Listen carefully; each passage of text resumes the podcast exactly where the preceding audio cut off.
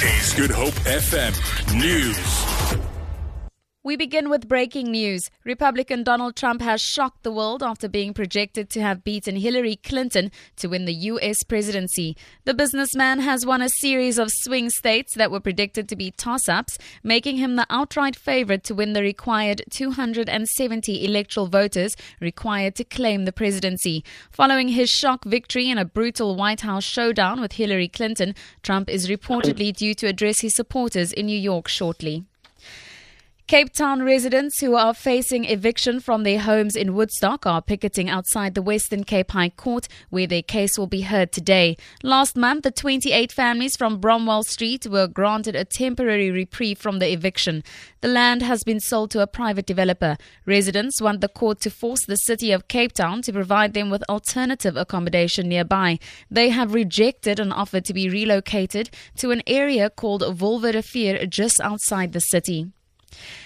Freedom Under Law and the Helen Suzman Foundation have served an urgent application to order President Jacob Zuma to suspend NPA head Shaun Abrahams and two other prosecution bosses. The two organizations want Abrahams, head of the Priority Crimes Litigation Unit, Torie Pretorius, and the Director of Public Prosecutions for North Gauteng, Sibongile Mzinyathi, suspended pending an inquiry into their fitness to hold office. FUL and HSF say the NPA acting through the three officials brought obviously baseless criminal charges against Finance Minister Pravin Gordhan, Ivan Pillay, and Oupa Magashule. Spokesperson for Freedom Under Law, Judge Johan.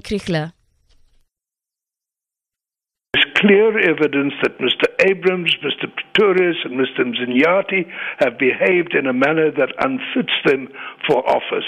In their pursuit of a series of investigations into bogus allegations against the Minister of Finance. They have brought their office into disrepute. They are not fit to be in office.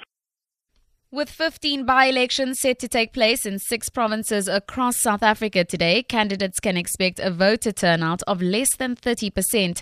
This is according to SABC specialist researcher Ronesh Dhawraj, speaking ahead of South Africa's first by elections since August the 3rd.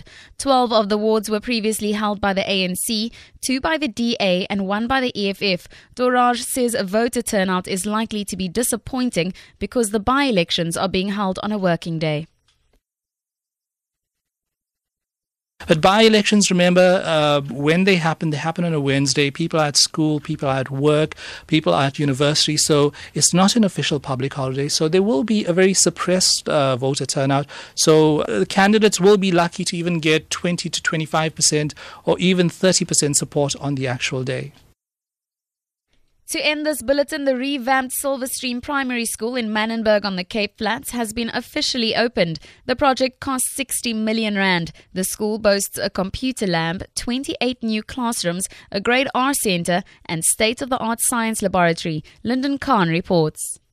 The old school, which had been in existence for nearly four decades, was demolished and the new structure built as part of a national project to replace 500 schools made from asbestos and other inappropriate materials, with 21 of 25 being in the Western Cape.